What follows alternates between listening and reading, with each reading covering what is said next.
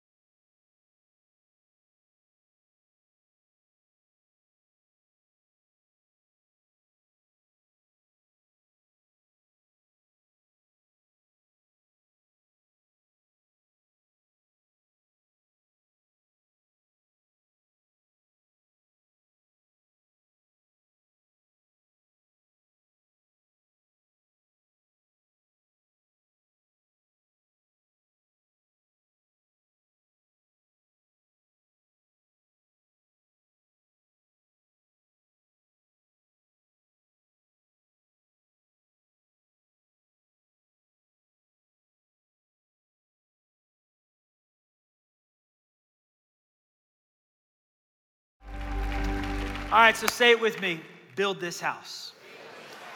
We are called to build this house. When we get involved with building God's house, God gets involved with building our house. You know, when we commit to be a part of the house that God has placed us in, and when I look at this church, I see this, this place as a house. In fact, I think I'm gonna build a house on stage today. And I might need some help. Daniel, will you come up here? Tim, Drew, give these guys a big hand. They serve here on the staff. And I think we got some construction hats. Let's get these guys in some hard hats. Let's, let's build something today. Am I wearing it right? there we go. Hey, I used to be, I used to be a part of building some stuff. I've, I've built some stuff before. I've, how many of y'all have ever built a house before? Or helped like construct or like been a part of construction? Anyone ever remodeled your house or hired someone to build a house? All right. Anyone related to anybody who's ever done anything that I'm mentioning? I'm to get all the hands to be raised today. Looking for 100% participation. But there's, there's, there's something about just getting out there and building something, doing something, and, and, and the hammers and the nails, the sound of construction, right? The drill, you can hear it. And it feels awesome to see something go up. How many y'all were here when this church was being built? When we were constructing, or when we were constructing the next generation building this last year when it was completed. There's something powerful about seeing all of this stuff come together, all the people working together to build something. And in the same way, God says, That's what I want my church to be like. I want everybody to be a part of building something with eternal value. I want to take you to Hebrews chapter 3, verse 1. This is the message version. Yeah, you can make noise. We love the Word of God here. And the author of Hebrews, he says this So, my dear Christian friends, my companions in following this call to the heights, take a good hard look at Jesus. He is the centerpiece of everything we believe. Let me just say this Jesus is the centerpiece of the house here at Victory. Without Jesus, we don't have a church. We are not a website. We are not a YouTube channel. We are not a building. We are not an organization. We are a family committed to our centerpiece, and He is Jesus. And when we gather, we lift up His name. And when we come together, we're not just here to hear motivational speeches, to sing some good songs, to, to, to build a community. No, we are here to worship Jesus. And I'm telling you, when you get Jesus at the center of your house, everything changes. I'm so thankful that we're not just a church just trying to look cool. No, we are a church that is all about Jesus and all about showing the world his love. This is what Hebrews says. He says Jesus is the centerpiece of the house and he's faithful in everything that God gave him to do. Now, these people who were reading this book at this time, they had pledged their allegiance to Moses. They were Jews, and in the Old Testament, the Jewish people looked at Moses as he was like the leader. He gave the Ten Commandments, he helped get the Israelites out of Egypt. And so, uh, you know, the author of Hebrews says, listen, Moses was good, but he was not the main piece. Moses was faithful to build the house, just like David, just like Solomon, just like Abraham, Isaac, Jacob, just like you and I are called to build. But there is one builder who is over them all. And he says this Jesus gets far more honor. A builder is more valuable than a building any day. When we look at this room and we see this beautiful sanctuary that we're sitting in, we understand that there was people who built this place. There were people who sacrificed their finances. They came and they helped build victory. In 1981, two young adults from ORU, Billy Joe and Sharon Daugherty, they came to this city from Arkansas and they had a vision in their heart to build a house of worship. And here we are 40 years later, and the house still stands. And they built it on a relationship with Jesus. This is what Hebrews is saying is listen, every house has a builder, but the builder behind them all is God. When you invite God to build your house, when you pull God into your plans and you say, Lord, I want you to build every room. I want you to be in charge of every part of my life. When you do that, God begins to bless your house. And then he says this Moses did a good job in God's house, but it was all servant work, getting things ready for what was to come. Christ, as the Son of God, is in charge of the house. And I'm going to say it right here Jesus is the head of this church right here. Jesus is the head of this house. And he says, if we keep a firm grip on this bold confidence, we are that house. So I want you to imagine yourself in, in, in kind of, in like just close your eyes for a second. Imagine that you're a house and that God is constructing you. And, and I don't know about you, but sometimes I feel like I'm a fixer upper. I feel like I need Chip and Joanna Gaines to come and just like do a whole different revision on parts of my life. How many y'all would say you're kind of a fixer upper type of a house? Like you, you got some things God's still working on, right? So during this series, what I believe God wants to speak to you and to me is what places in our life does God need to come in and renovate and restore and redeem and renew because we are His house. But I think about how every house has a different look, every house has a different shape. Like when you drive through Tulsa, not every house is the same. There's certain neighborhoods where you have like cookie cutter houses that all look similar, but there's a whole lot of different types of houses out there. This last week, I was looking at different houses online and I was typing in like the weirdest looking houses, and I came across some interesting ones. I wanted to show them to you. Um, these are houses that people actually live in. Yeah, like that's that's kind of cool though. I like that. Some of y'all like, I would never live in that type of a house. Um, this one's interesting. It's just some of y'all feel like this. You're just upside down right now. Uh, yeah, that one. I mean, like, let's go. Let's fly every day. Let's let's get in the plane. There's like kind of a Tetris one right there, but these are actual houses. That's. I feel like my kids would love that house right there. Just a doggy house, legit. Um, and then I came across castles. Like there's castles all over the world, and every castle is different. Every castle has a different like look to it. I want to I want to show you this one. This is a castle um, in England. And just keep going through it. This or that's the one in England. That's Windsor Castle right there. That one's in Czech Republic. You could see the difference between each one. This was in Ireland, Kilkenny. There's, there's castles all over the world, and each one has a different look, a different vibe. That one's in France, just an entire island castle right there. It's beautiful, right? And I, I got to thinking how God has called each church in this city to build a different expression of his house. When I look at Life Church and I see what God's doing through Craig Groeschel, and I look at Mike Todd and Transformation Church, these are friends of mine. And I look at Church on the Move and, and I see all these great churches, Asbury United Methodist Church and, and, and South Tulsa Baptist Church. There's all these different houses, and they're all unique. But then you come to Victory, and there's something different about this house. You're like, this house is a little different. Like, I don't know what it is, but there is something about this house that just feels different, right? And I love that when, when my mom and dad started dreaming, there's something about sitting down and, and dreaming, what do we want to do with this room? If you've ever renovated your house or you've ever, you know, decided to do a project where you decided to renovate a room or add an addition or change the kitchen, you sit down and you start dreaming a little bit. And you figure out what's our budget, what, what can we do? All right, we've got this amount of money. All right, what kind of countertop do we want? What do we want to paint this wall over here? And you start dreaming, and in the same way, God's called us to dream of what He wants to do with this house. So, Pastors Billy Joe and Sharon, my parents, they started dreaming in the 80s, and they said, let's, let's dream of what kind of house God wants to build here.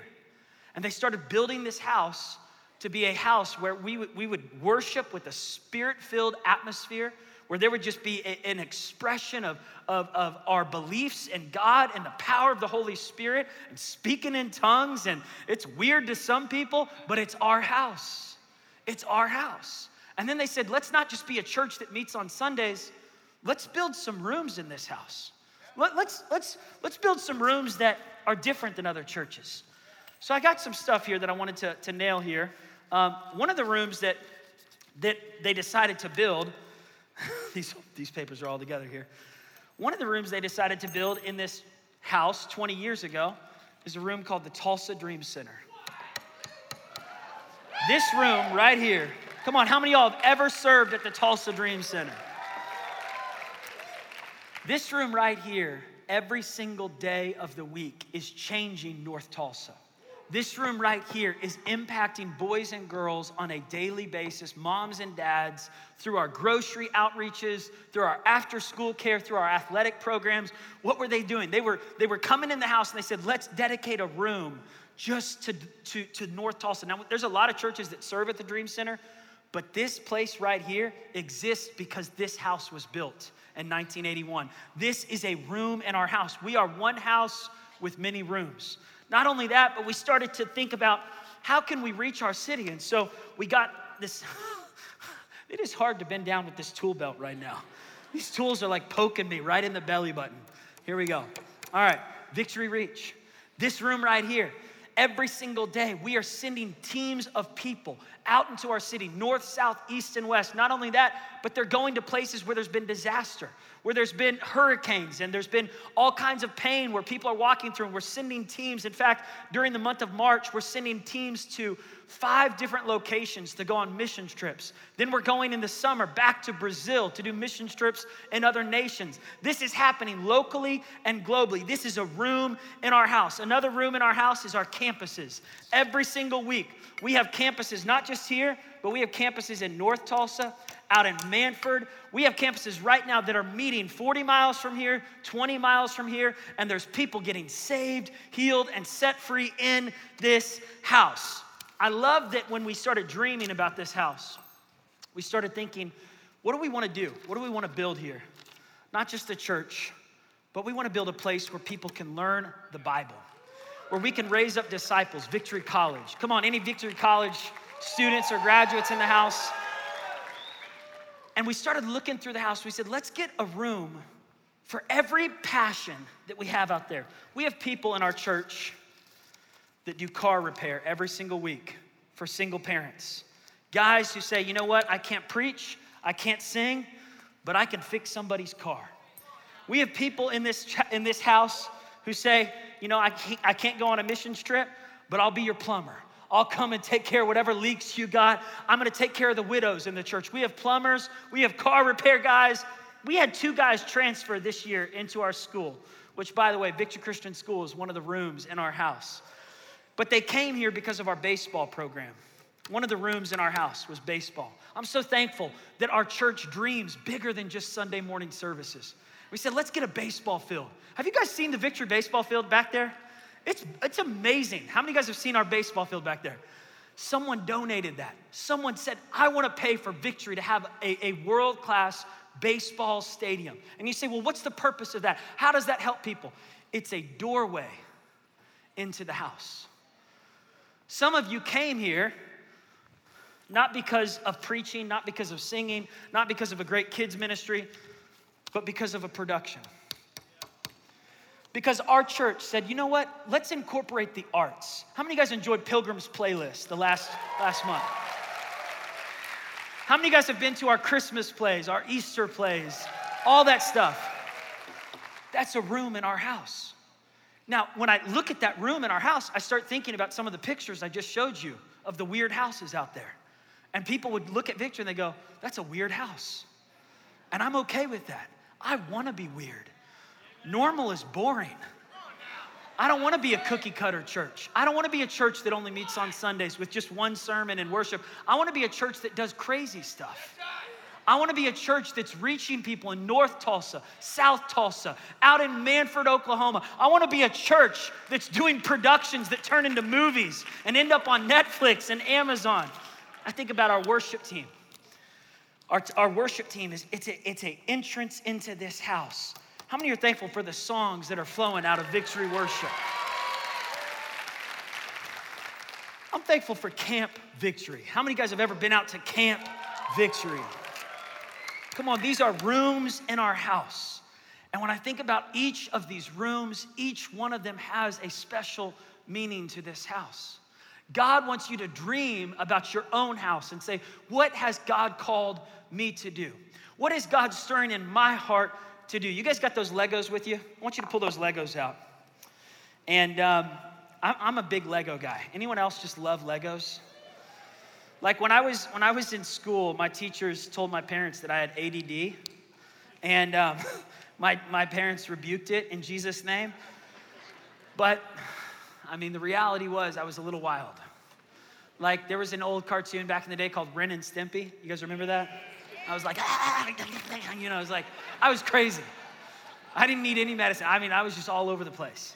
And um, and my mom and dad would try to calm me down. My dad would stick his hand on my head and say, Peaceful, Paul. And I was like, ah, you know, I was wild. Uh, but I like I in church services, I always had to be doing something else besides just listening to my dad. Like I had to be doodling, had to be drawing. I would draw all kinds of pictures on the church bulletins. I was an artist on there. Um, I would have some Legos. I'd have snacks, but I was still catching what he was saying, you know. So I figured this morning I would let any of the ADD people just to build some stuff while I'm talking. Um, but I, but here's what I realized about these Legos. These pieces by themselves don't make any sense. But when you start putting them together, you're able to build something that's pretty amazing, right? So I want you to just work with the person next to you and say, let's, let's see what we can build. Take those pieces together. Yeah, and just let's see, let's imagine what we can build. Yeah, let's have a little project in church. And while you're doing that, I want to tell you a little story. So last Christmas, I love it. I love that we are just building Legos right now in church. Last Christmas, my, my uh, mother in law and father in law gave my son, Liam, their grandson, um, a Lego project. And it was like 5,000 pieces. And it was the most intense thing. They, they looked at him and he goes, This is awesome, Daddy, look what I got. I was like, That's awesome, Liam. And, and they said, Liam, ask your daddy to put it together for you. I was like, What? He's like, No, that's his toy. And, um, and so Liam was like, do you, you want to do it with me? I was like, yeah, let's do it. So me and Liam sit down. I'm reading through the manual. And, I had to read those instructions a lot because it didn't make sense until I read the instructions. Which, by the way, following Jesus doesn't make sense until you read the instructions, right? There's a lot of stuff that doesn't make sense to the normal earthly mind. Like, why would I give 10% of my finances away to the kingdom of God and expect that my finances are gonna do better? Because when you give into God's house, there's a manual to this. When I give into God's house, I am better off with 90% of my finances than I am with 100%. That when I give 10% of my finances to God, when I trust God, when I choose to forgive, there's a manual to the lifestyle of following Jesus. And when I follow that manual, it starts to click and it starts to make sense. So I was reading Liam's manual. I'm, I'm building this Lego set, building this project. Liam leaves after 10 minutes, and, and I'm stuck there. I'm, I'm putting it together, and, and he went to go get us some snacks and, and water. He's checking up on me. He's like, You're doing good, Dad. You need anything? You're doing great. He was a good general contractor. I just, you know, he was checking up on me, and I was, I was building his project for him. And, and so there I was. I was the labor. It took me six hours to put this thing together. And what I realized in building it is that the little pieces mattered. As I would get to the end, or I thought the end of it, there was multiple times where I thought I was at the end and I had to go back because I missed a piece. And I realized every piece matters. Every single piece that came in that set matters. I cannot build the whole thing without the small pieces, the unseen pieces. And this is what Paul said in 1 Corinthians 12 verse 12. He says, Just as a body, though one, has many parts, but all of its many parts form one body, so it is with Christ. Or I could say it like this just like a house has many parts to it, right? There's a kitchen, there's a living room, there's a door, there's a window, there's nails and there's screws and there's boards and all of this stuff. But it all makes one house. And he says this now, if the foot, in verse 15, 1 Corinthians 12, he says, if the foot was to say, or let's say the door was to say to the window, I'm not a window. My part doesn't matter. You would laugh, right?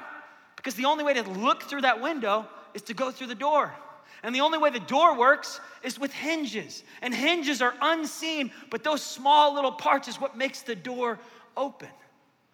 And what Paul was saying is every single one of us in the church has a part to play. Whether you are working on cars for single parents, whether you're a business person in the church and you say, I can't preach, I can't sing, I'm not gonna be in the choir, I honestly don't have a ton of time to serve in the nursery, but I am going to give from my company and I'm gonna help build that next generation building for the teenagers that are gonna come in there and get saved. All of us have a part to play. Don't underestimate your piece, don't be the missing piece in the puzzle because your part matters. This is what Paul was saying. Your part matters, your worship matters, your presence matters, your giving matters. And God is calling all of us to be a part of building his house. God's calling all of us to participate in this project. You know, uh, about a year ago, we started praying. We said, God, what do you want to do through the future of our house? We just had finished this building over here, the next generation building. And we had just cast the vision for the pool and the splash pad, which, by the way, construction has started. They are building a splash pad at the Tulsa Dream Center and a swimming pool. And there's nothing like it in a five mile radius in North Tulsa. It is going to serve so many families. And again, you say, what's the point of a pool and a splash pad in North Tulsa? How many of y'all in this room had a chance as a kid to learn how to swim? Did you know a large percentage of North Tulsa would not be able to raise their hand on that right there? And when Tim Newton shared that with me, and I started talking to some of the residents around the Tulsa Dream Center, they said, Paul, we've had more drownings in this part of Tulsa than any other part of Tulsa. What if the Dream Center got involved, not just in groceries, not just in leading chapel services and after school care, but what if we had something like a pool or a splash pad and we started teaching kids at a young age to swim? And you may not see it as a big deal, but it's a doorway into the house of God. Those kids are gonna remember the church that provided a splash pad and a pool. The kids that came to camp are gonna remember the kids that came to an Easter play and they watched ballet dancers on stage, the kids that came to Pilgrim's Playlist and they watched us do something crazy. Like there was some crazy stuff in Pilgrim's Playlist, right? But I love it because kids will always know there's a church that embraced the arts and there's a place for every person's passion in this house. There's a place for every person's past in this house. By the way, you can come to victory just as you are. You don't have to clean up to come into this house. You can come just as you are. The front door is wide open and always will be. We want people to come and to belong, to find their place, to find their people in the house of God. Paul was telling the Corinthian church, he was saying, listen, you all have a part to play. Don't make excuses. Don't think that you're just at church to receive. Like I remember when I was a kid, and I just would sit in church and I would receive and I would receive and I would draw pictures and I would draw horns on the guest speakers and I would sit and receive. And man, I loved it when Bishop Jakes came. Oh, I would receive, receive. I loved it when my dad brought in guest speakers and I would I would consume and my dad told me when I was a teenager, he said, Paul, you're starting to look fat. And I was like, what? He's like, no, no, no, I don't mean that like in a physical way. He goes, spiritually, you're overweight. And I was like, what do you mean? He goes, you have become a reservoir. You are holding in all the stuff you've consumed. I was like, thanks a lot, Dad. And he goes, you need to become a river. You need to start releasing and start serving and recognize that your, your role in coming to church is not to just sit in a seat and take sermons every single day, but to be a part of building the house. And he said, Where are you serving? And I was like, Where are you serving? I was getting into an argument with my dad, and he was like, I'm serving all over the church, and I could use your help. And I was like, Well, where do you want me to serve? He goes, How about children's church? I said, Okay. I started serving in the 9 a.m. children's church. Then I started serving in our youth group, became a greeter, parking lot leader. Then I became a bus captain, picking kids up from Skiatook, bringing them to church. And as I started giving and serving, and I moved from being a reservoir who only comes to church to receive, which, by the way, when you only come to church to receive, you get offended really quick, and it, it becomes very easy to switch churches on a regular basis. But when you become a river, you start plugging yourself in, you start planting yourself, you start giving out, you start realizing, man, I am blessed to be a blessing. I've received so much from God. How can I be a part of building the house that He's put me in? And when I start doing that, life becomes so much better. You make a living by what you get, but you make a life by what you give. And the more that I live to give, and the more that I live to serve, and the more I realize I've been given some tools to be a part of building God's house. I've been given some Lego pieces to be a part of building God's house. And when I look at all my pieces, my pieces are weird. I got some interesting pieces, right? Like, I, I, used to wonder what, what could God do with my pieces? I'm kind of a weird person. I kind of have some ADD. And, and, and I, I like to play guitar, I like to sing, and God says, I can take all those pieces and I can do something special with that, Paul. God will take all your flaws, He'll take all your, your quirkiness, He'll take all the parts of you that you don't even like, and He says, I can do something special when you bring all your pieces into my house. See, I'm looking at people in this room, and y'all are Lego pieces, and I am too. and we go better together. Like my Lego pieces don't make sense outside of victory, but when I bring them to you and you bring yours to me, y'all, we build something crazy. Look at this. Who's doing this? We are. We are. Turn to someone next to you and say, We are. We're doing something wild. Yeah, look. Al Richardson. How long you been at Victory? Since 1979. He started coming before this church was even a church. Look what pieces you and I just made. Who's doing this? We are.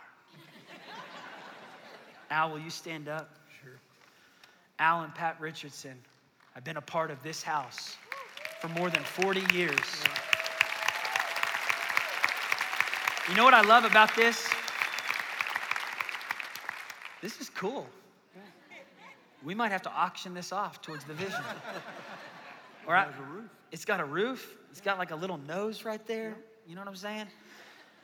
But you know what? You know what I love about Victory? Is we're a church for all generations. My grand grand over there is a huge part of this church. She's 97 years old, turns 98 this next year. We're a church for all nations. We just we just brought some new families here from Afghanistan, and we're so thankful for our Afghanistan family members that have just joined our church. People from all different walks of life. And you know, I was talking to some people in the back uh, that are part of the choir, and and she said, you know, I got seven different colors in my hair. And she said, I'm so thankful that your church embraces all the colors in my hair. and I said, Absolutely. And she said, Our, My husband and I have never found a church like Victory, a place where we feel so loved and so at home and so a part of the family. This is what the church is all about. There's a room for every person in this house. And God wants you to be a part of building those rooms, expanding those rooms. In fact, the prophet Isaiah prophesied about our church. In Isaiah 54, verse 2, he said these words Expand your house, enlarge your house, build an addition. How many y'all would say that's kind of victory right there? Like, we, we didn't just build a church, we built a camp. We built a dream center, and we would not be victory without Camp Victory, without Victory Christian School, without Victory College, without the, the Tulsa Dream Center, without Ty and Debbie Barker in the discipleship class on Tuesday nights for men and women, without Tim Newton at the Dream. Like, there's so many people who make this house special. Every person's part matters. Turn to the person next to you and say, You matter. Your part matters. Say, We need you. Come on, I need you. I need you. God needs you. God could do what He wants to do without us, but He invites us and He says, I want you. I want you to build something special. In fact, God told David, David, your son Solomon is going to build me a house. And David, even though you want to be the one who builds it, your son Solomon is going to go on and his future generation is going to build something beautiful for Israel where the Ark of the Covenant will be set and the presence of God will fill that house and they will worship and they will sing the songs that you wrote, David. God promises to David, and he said, and you will always have someone sitting on the throne in Israel. God kept his promise because Jesus came through David's lineage. But when you look at David's family, it's a family of misfits. It's a family of broken homes and broken people. But God took all the broken pieces and He built something beautiful, right? He took all those pieces. And here it is, it's scattering. We didn't practice this. But He built something amazing. And I think about how God takes all of our broken pieces. How many guys have a past that maybe you're not proud of, but you're thankful for the mercy of God, that you wouldn't be where you are today if it wasn't for His grace? Come on, He brings all the pieces together. I want the band to come up. I want to give you real quickly four ways to let God build your house because God does want to build your house. By the way, when, when, when Jesus returns, he's looking for people who are full of faith. He's looking for builders. He's looking for people just like Noah, who during his time, everyone else was partying, but Noah said, I'm going to build something big. Noah pulled his family and they started building an ark. He's looking for people like Nehemiah, who sees the broken ruins of their nation and says, Let's be a part of building something great. When I think about the people who are involved in building this house, we have teachers every single day who are teaching kids a Christian worldview at Victory. In a world where, where, where, public school education is full of confusing ideology and people don't know what gender they are, people don't know who they are, we are trying our best at Victory to implant an identity in Christ, to teach kids at a young age you are a child of God, you're a mighty man, you're a beautiful girl made in the image of God, and, and He doesn't make accidents. And when I look at Victory, I look at a house that's full of hope, a house that's full of faith, a house that's full of generations and a house full of compassion. People who are saying, How can we serve our city? How can we meet the needs of the people in Afghanistan? How can we minister to the people who just lost a home to a house fire? How can we help that, that, that single parent mom who walks every single day to church? How can we get her a car? I look at a house full of people who say, Let's keep on building. Let's not stop, Paul. In fact, when my father passed away, I had people come up to me and they said, Paul, don't stop building. Because the temptation is to think that your dad built everything that needs to be built. But Paul, I want you to dream big because God wants to do more. I'm so thankful that we have people in this, in this church who don't settle for where we are, but we continue to expand our vision to go, God wants to keep building this house. God's not finished here. God's not finished with 7700 South Lewis, and He's not finished with your address either. He's not finished with your family. He's not finished with your dreams. You might feel like you're done, but God says, if there's breath in your lungs, I'm not done with you. I'm not done with your testimony. I'm not done with your kids' testimony. I'm not done with your husband's testimony. I'm not done with your wife's testimony. I'm not done with your family's testimony. I'm not done with your company that you haven't started yet, but it's inside your heart. God has a plan for the dreams that you haven't even activated yet. God has dreams that He wants to give to you that you haven't even received yet. And I believe during this series, God's gonna start stirring you up to start building some of those visions, those dreams that He's called you to work on. So, number one, four ways to let God build your house. Number one, surrender to His blueprints for your life. God is the master builder. That's what Hebrews says, that's what Corinthians says. He has a blueprint for your life, right? He's got the hard hat on and He says, Let me come and do some work.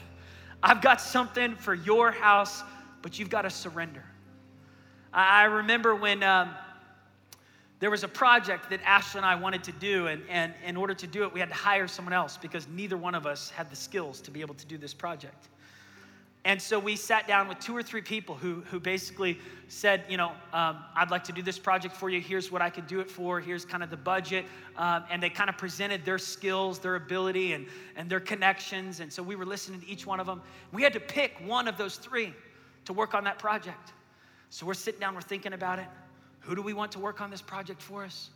And in the same way, every single day you're presented with some people who want to build your house. There's people who want to determine and manipulate who you're going to be and what you're going to do. And, and I'm telling you, the media is one of those people. The media tries to sit down and say, We got blueprints for your kids. I'm telling you, MTV said, We are after your children. All the, all the channels you see out there, all the, all the programs out there, Netflix, they are after you. They want to build your house.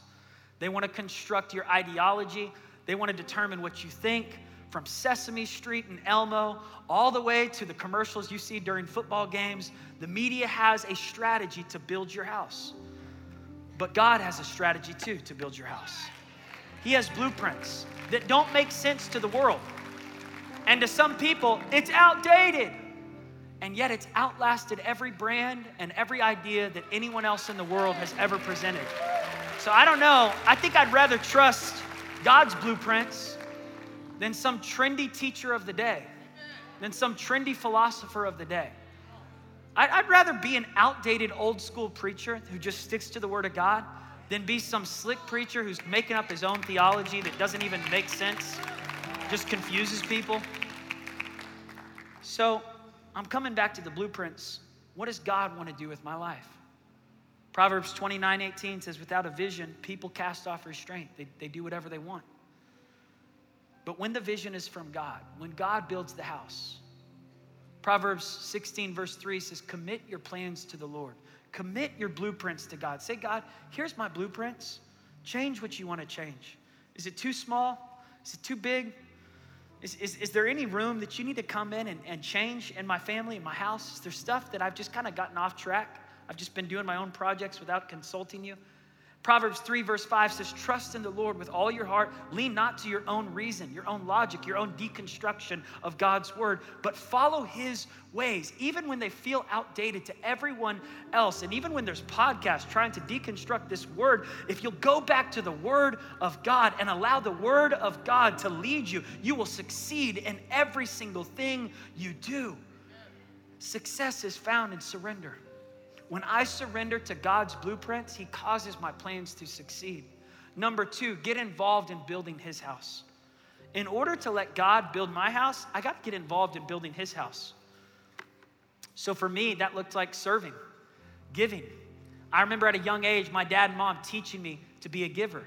And they said, Paul, whenever you do a project or you mow somebody's lawn or you do something where you make some money, you help out with something and they pay you, set some aside to give to God. And I said, Well, what's that gonna do? You know, well, why do I have to give it to God? God gave it to me, you know? And they were like, No, no, no. You will prosper with that percentage going to God more than you will by holding on to it. So at a young age, I started learning to give things away giving my finances away, giving 10% a tithe, giving a pair of shoes that I really, you know, loved away to someone. And every time I gave, I watched as God blessed my house. I watched as God blessed my life. Every time I would serve, by the way, serving in God's house is never wasted time. Whether you're serving in the nursery, whether you're serving in children's church, serving in the youth group, serving in the bus ministry, serving at the Dream Center, when you get involved with God's house, God gets involved with your house. When you set time aside, finances aside, and say, Where do you need me? How many of you guys have a passion for like helping kids? How many of you guys love babies? Where's like the baby lovers? Praise God, we need you. We got a lot of babies. This church is like in a baby booming phase right now. We got more babies than we do. Like, there's a lot of babies back there. But I think about y'all, like, we know we dropped them all off over there. we need to pray for our nursery workers right now, y'all. But I look at I look at some of the places in our house and I go, man, we need help. God brought you to victory for such a time as this. And, and, and you might go, well, I kind of want to not have to do anything. Like, I kind of want to just sit and receive. And that's okay for a season. But if you live your whole life that way, you're going to miss out on the joy of being a blessing to other people. It's more blessed to give than it is to receive. I'm telling you, we come alive when we serve. What if you served a service and you sat in a service? What if you got in, and, and once a month you said, let's go to the Dream Center? Or once a month you said, let's lead an outreach. Let, once a month, let's open our house for a connect group. Once a month, let's do something and, and let's set money aside. There was a, a man in our church, I just did his funeral just two weeks ago. He joined our church in the early 90s. He would come and sit in the very top of section B on that top row, right where my friends are sitting, right up there holding that baby. And he would come in and he'd wear a cowboy hat, sit down there with his whole family. And when he first started coming to Victory, he was rough. He didn't want to hear any of this stuff, but his wife kept pulling him into church. Come on, thank God for some praying wives, some wives that just don't give up. So she kept pulling him in. And he owned a company, and, and their company wasn't doing good. They were in the red, and he was having to lay off people. But he heard my dad preaching in the early 90s, and he said, You know what? I'm going to try out what this guy's saying, and I'm going to see if it works. I'm going to put God on our payroll. And every month, I'm going to give, I'm going to pay God. I'm going to give God a part of our company's money. And I'm going to see what God does because my dad was talking from Malachi test the Lord in this, watch what he'll do if he'll open the windows of heaven and bring the tithe into the storehouse. So he started giving. And he, he said, within the first six months of giving, we went from being in the red to being in the black. Then within the next year, we went from being into the very black. We started making so much money. They started prospering where they opened up multiple companies. Today, they're doing so well. When he passed away just two weeks ago, there were so many people who came to the funeral and said, I was impacted by his life. Not only did his company prosper, but his life got changed as he got involved in the house of God. God, invo- God got involved in his house, saved his whole family, saved his grandkids, saved his relatives, broke him fr- free of addictions, all kinds of stuff that God did in his life. But it was all from getting involved in God's house. Number three, recognize that he's blessed you to be a blessing in his house. Every good and perfect gift comes from God above. He's blessed you to be a blessing. And number four, never forget that when you serve God's house, He takes care of your house. He takes care of your house. So, so this vision started stirring about a year ago.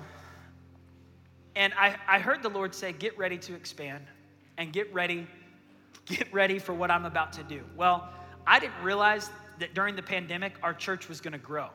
Most churches shrank during the pandemic, but our church just started growing. Eh, like each campus started growing. Our North Campus, our Mannford campus, our school grew like crazy.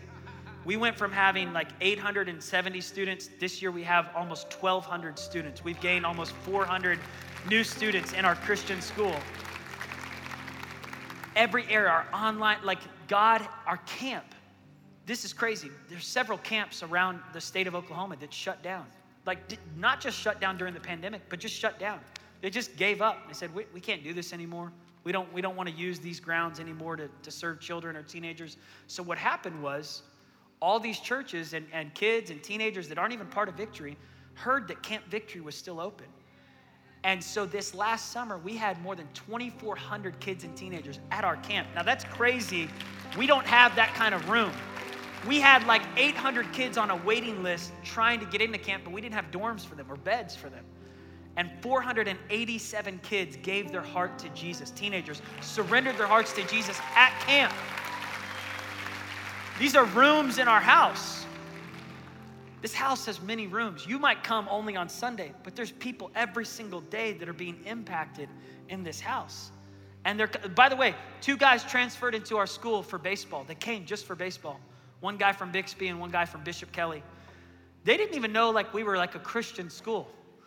they came because we had a good baseball program and a baseball field back there. And they came for baseball because they heard who our coach was. They liked him. And, and and while they were sitting in chapel and while they were hearing the Bible being preached, they told their, they texted their coach. They said, I don't know what it is about this place, this house, but we need what you guys have. They gave their hearts to Jesus this year, just a month ago, because of baseball. Come on, every room has a purpose. Every room has a purpose. And so we started praying and we said, God, what do you want to do? And God began to download this vision. And so we're going to pass out these cards at the end of the row. If, if, if you're sitting at the end of the row, if you'll lean over, and we're going to pass out, it just says, Build this house. And it has a pamphlet in there, a little card. We want everyone to take one home and just to pray over it. Because over the next 24 months, we're just going to share this vision. The series is only just for this month. We'll continue on with other series. But this vision is something we're committing to for the next 24 months. And you'll hear about it occasionally during offering time. But I want to share it with you right now. If you don't mind, just passing these down. Our ushers are going to bring them to every aisle. And I want you to see this and realize that when I get involved, when you get involved with God's house, God gets involved with your house. When you serve and give into God's house, God takes care of the needs in your house. And you'll see on there just kind of the vision, what it is all about. But we're looking at three different rooms in our house Camp Victory, Tulsa Dream Center, and Victory Christian School. Three rooms right now that are overflowing to capacity. The Dream Center was given 10 acres 20 years ago. We maximize every square inch at the Dream Center. Every square inch is used to help minister to kids and families, and there's all kinds of programs, sports stuff out there where people's lives are being impacted, transformed every week. Same thing with camp, same thing with Victory Christian School. By the way, the Tulsa Dream Center, they, they, uh, we were told by people in the neighborhood every nonprofit charity that opens up in this area of Tulsa ends up shutting down within a few years. And that was true. But the Tulsa Dream Center still stands today, 20 years since we started. We've outlasted bars, clubs, pimps, gang leaders. We've outlasted people that thought they could take over the neighborhood, but God's taken over the neighborhood through the Tulsa Dream Center. The same thing goes for Camp Victory and Victory Mannford and Victory Christian School. While so many schools are shutting down, Victory Christian School is opening up, and we're seeing people come from all over searching for a place like Victory. And we're seeing families come in who don't know God. And as they come to Victory Christian School, their kids are getting saved, they're getting healed, they're getting set free, delivered. And God's using this house to change families. And so, part of this vision, as, as you're opening up, I want to read it to you. Part of this vision, it's a, it's a big vision over the next 24 months. But the Tulsa Dream Center, we need space, we need room, and we have come into an opportunity to purchase potentially 74 acres in North Tulsa that will go directly towards helping expand the Tulsa Dream Center, creating a gathering place like park of trails and a future Dream Center Academy school, kindergarten through 12th grade, where we see North Tulsa being a place that our church is going to be invested in long term for these kids' lives. Not only that, we're completing the pool, the splash pad project, and we're going to get mobile ministry trucks going back into neighborhoods, setting church up in low income apartment housing areas, bringing Jesus to the neighborhoods, having trucks that turn into stages with sound systems. It's, it's a crazy cool idea. Our church has done it in the past but we, we ended up having to shut those, those trucks down about 10 years ago. We couldn't afford them. And so we're getting back into that vision. There is a need in the neighborhoods to get back in there, to bring the trucks back. Secondly, out at Camp Victory, we're expanding our camp. We're building a wedding chapel. We're going to be building marriage retreat center and a family retreat center with bungalows where we're going to minister to couples. During the pandemic, we saw a rise of a need where couples and families were in crisis and people were searching for Christian counseling, searching for a place that could minister to them as a couple, as a family. And so we realized Camp Victory during the fall and during the winter, during the spring, there's not camps happening. And so we're going to use our weekends to bring couples out there with a counselor on site. And instead of sending them off to a hotel, they will stay in log cabins right inside of Camp Victory where we will minister to families and couples and, and be able to bring healing and restoration. And then we've realized we've run out of space for kids out at camp. So we got to build dorms. We're going to build a brand new boys' dorm and a girls' dorm to be able to hold an extra 300 more kids out at camp during those camp times, which, again, every week when you can hold that many more, it multiplies when you can have that many more kids out at camp. And then lastly, Victory Christian School. How many of you guys are thankful for Victory Christian School? You, you know, either you were impacted by it or your family members and I think about how Victory Christian School is making such an impact in our city. Last night, the boys won the district championship in Class 2A. And it was such an awesome game. It was, it was an amazing game. But more than that, you know, after the game, just walking and talking to the players and, and seeing what God's doing in their hearts and their lives. And no school is perfect, but I'll tell you this God's doing something special at Victory. And, and you might say, well, Paul, why would I give to that school if my kid goes to Jenks? Why, why would I give into helping uh, uh, expand this school if my kid goes to Bixby? Why would you give to Starbucks? And you go, well, that's different, Paul. I pay $7 for my latte. You think all seven bucks is going to that latte? It takes them like a dollar to make that latte. The other six bucks go into the organizations of Starbucks Choice. So you are sponsoring whatever Starbucks wants to sponsor. And you go, well, it's different. What about Target? What about Walmart? Not, not everything you buy is actually, but when I give into the church, this is kingdom work. Every single penny goes right into helping more kids know Jesus. And to me, that's worth it. Whether my kids go to Bixby, Jenks, or Victory, or Bishop Kelley, or, or, or Nathan Hale, wherever your kids go to school, I realize that every time I give into God's house, if 10 cents is going to Afghanistan, 20 cents is going to Camp Victory, and 30 cents is going to Victory Christian School, and again, we don't like talking about money sometimes, but we need to understand that every time we spend money, something is going somewhere. But Jesus, God invites us. He, Jesus said it in Luke 6 and Matthew 6.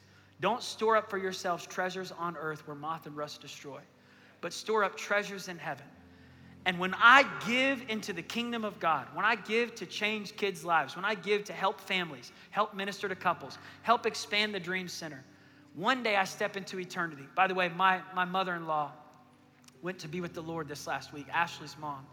And y'all have been praying for her, and, and it, was a, it was a heartbreaking moment. But when we were standing in the hospital room, we were worshiping. When she went to be with the Lord and, and, and stepped into eternity, the tears that started flowing down the family's cheeks this last week, and we started talking and reflecting, we realized she was a builder of this house. She gave of her time, of her finances, of her treasure. Her kids were at Jenks for a long time, but she would bring her tithe into victory, and she said, I want to help build up Victory Christian School. And one day my kids are going to go there. And sure enough, her kids ended up at Victory Christian School. But then she started giving to the Dream Center. Why would she give to the Dream Center? She didn't live in North Tulsa. Her kids didn't get anything, any benefits from the Dream Center. She believed in helping other people. See, when you give, you're not giving for your own benefit, you're giving to, to help advance the kingdom of God. And every time she gave to the Dream Center, every time she gave to this church, she was, she was creating an account in heaven. And when she stepped into eternity this last week, she stepped into a, a, a, welcome from King Jesus, and he said, Well done, thou good and faithful servant. You have been faithful with what I've blessed you with. All of us in this room have been blessed. The fact that you live in the United States of America alone is a blessing. There's people all over the world that would love to be in this country, that would love to be in this church. We are blessed. And so we're going to go into a time of offering and worship. We're going to end the service right here, but I don't want you to leave yet. I want you to pray as we get ready to give. I'm going to invite Daniel Henshaw up here to just pray over our offering. He's going to explain this card to you, and our worship team is going to lead us in a song, and we're going to respond with prayer. And maybe you're here today and you say, Paul, I got nothing to give. That's great. That's fine. You don't have to come to church to give something. You could come and just receive. But at some point, I want you to challenge your faith and say, you know what? If God has called me to be a part of advancing His kingdom and building His house, then I'm going to get my faith involved and I'm going to believe that I can be a giver towards that vision that's going to help reach more people. Daniel, tell them what. Amen. Happening. Come on, how many people are excited about this vision that Pastor has shared? And you know, the invitation that he's given is an invitation for all of us to pray Lord, what is my part to play? How can I be about advancing the kingdom while I'm here on the earth? Every day is an opportunity to do that in all the different ways that he shared. And in that packet that you got is a uh, pledge card here, just a couple things on it on the left hand side. It's an opportunity just to pray, Lord, is there a pledge that I'm being led by your spirit to give? And if you're not ready today to make that, you can take this home with you, pray over it bring it back. Or on that right side, if you say, actually, there is something I want to give specifically toward this vision, you can fill that out. And then on the bottom there, how can we pray with you? What is God doing? What's the vision God is stirring in your heart? You know, Pastor stirred us this weekend on this vision that as we're about building the house of God, God is also about building your house. And we've seen that time and time again. 40 years of incredible vision and advancement of what God is doing through this house and through the ministries of victory locally, nationally, across the world. But I know this every time there's an opportunity for us to advance what God's doing in this house, I've seen in my own family's life, I've seen in friends, I've seen in so many stories like the one he shared, that God is about advancing his people as well. When God can get it through you, God can trust you to get it to you as well. And I just want to pray this morning and maybe say, you know what? I just want to give my regular tithe and offering. You can do that in this moment as well. You can text victory to 28950. That's something that helps us, like Pastor said, every dollar that comes in, we're not stopping what we're doing. We're continuing to reach people every day. And that is possible, made possible through our gifts that we bring through our tithes and offerings. But today, if you say, I also maybe want to give something directly towards this vision, you can text the same 28950, but instead of victory, you can text the word build, and that's an opportunity to do that, or fill out the pledge card, drop it in the offering bucket when it comes by. And I just want to pray over this time. So, Lord, we thank you, God, that is your stirring vision in our heart. Lord, we know that you're the God who provides the vision, and you're the God who provides the provision. We sang earlier in worship that you are Jehovah Jireh, which means the God who provides. So, Lord, we know that you're faithful to provide. Lord, we thank you that not only you are uh, faithful to provide for this house, you're faithful to provide for every person in the room, every person watching online, every person connected to this. There is a blessing that is on the house and on the people of God. You outlined it in Deuteronomy 28. So, Father, we thank you for that blessing to be upon every person that's connected to this house. And as we continue to commit to build your house, God, we know that it's much more than just the things, but as Pastor shared, it's an open door to the gospel, an open door to reach more people out north, an open door to reach more people that come across the campgrounds of Mannford, an open door to reach people through Victory Christian School, an open door to reach people across every room in this house. So, God, we thank you that every day we have the opportunity to advance your kingdom here on the earth. In Jesus' name, amen. Amen. Where our ushers will be by in just a moment, let's worship together. This is my covenant. This is my offering. These are not empty words, but a heart that's surrendering all that you want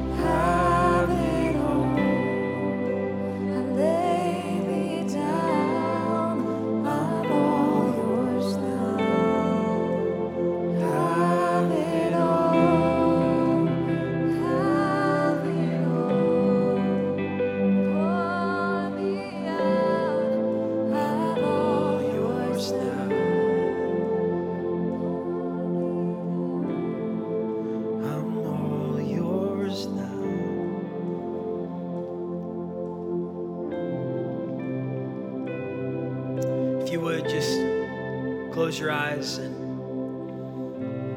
I want you to imagine something. I was reading this book by C.S. Lewis called Mere Christianity. And in the book, he put this quote that I thought was so powerful. I want you to imagine this. He says, Imagine yourself as a living house. God comes in to rebuild that house. At first, perhaps, you can understand what he's doing. He's getting the drains right, he's stopping the leaks in the roof, and so on. You knew that those jobs needed doing, and so you're not surprised.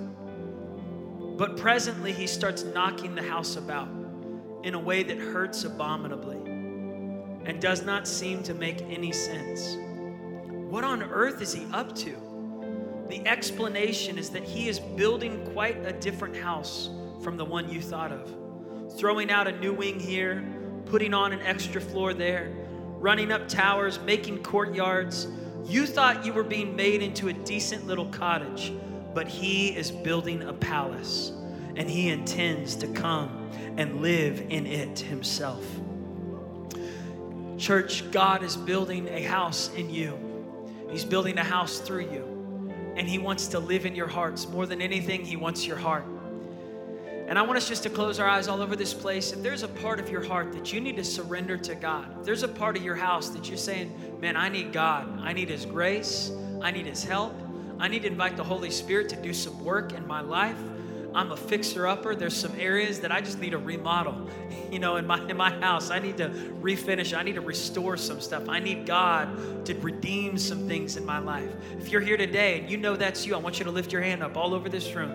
You're saying, God, would you come and would you make your room, make your home in my heart? Would you make new some rooms in my life? Would you restore some areas in my life? Lord, would you transform some parts of my heart? Would you break off some things that need to be broken off? And would you add in the things that need to be added in? He wants to do it today. He wants to come and do something brand new in your heart. Maybe you're here today and you say, Paul, I'm not right with God. I need to get right with God. I need to surrender to Him. Today is your day to do that. Would you lift your hand up if that's you today? To say, Paul, would you pray for me? Would you pray for my house? Would you pray for what I'm walking through right now? I need the grace of God. I need His blessing on my family, on my house. If you raised your hand or you wanted to raise your hand, would you leave your seat, come and meet me at this altar? The altar is open today for any person who says, God, come and work in me. And we're going to cheer on brave men, brave women, boys and girls, parents, grandparents. Today is your day to say, God, I surrender to your blueprints for my life. Lord, I surrender. I want you to build the house. Lord, I want you to build every part of my life. God, I want you to be in charge of each part of my life. He wants to do it. And I hear God saying, You're not too broken for Him to fix. You're not too messed up for Him to mend, for Him to heal. You're not a long shot. God is close to the brokenhearted. He says, Come, bring all the pieces, and I'll build something beautiful. Come and bring every part of your life, even the rooms you don't want anyone to see.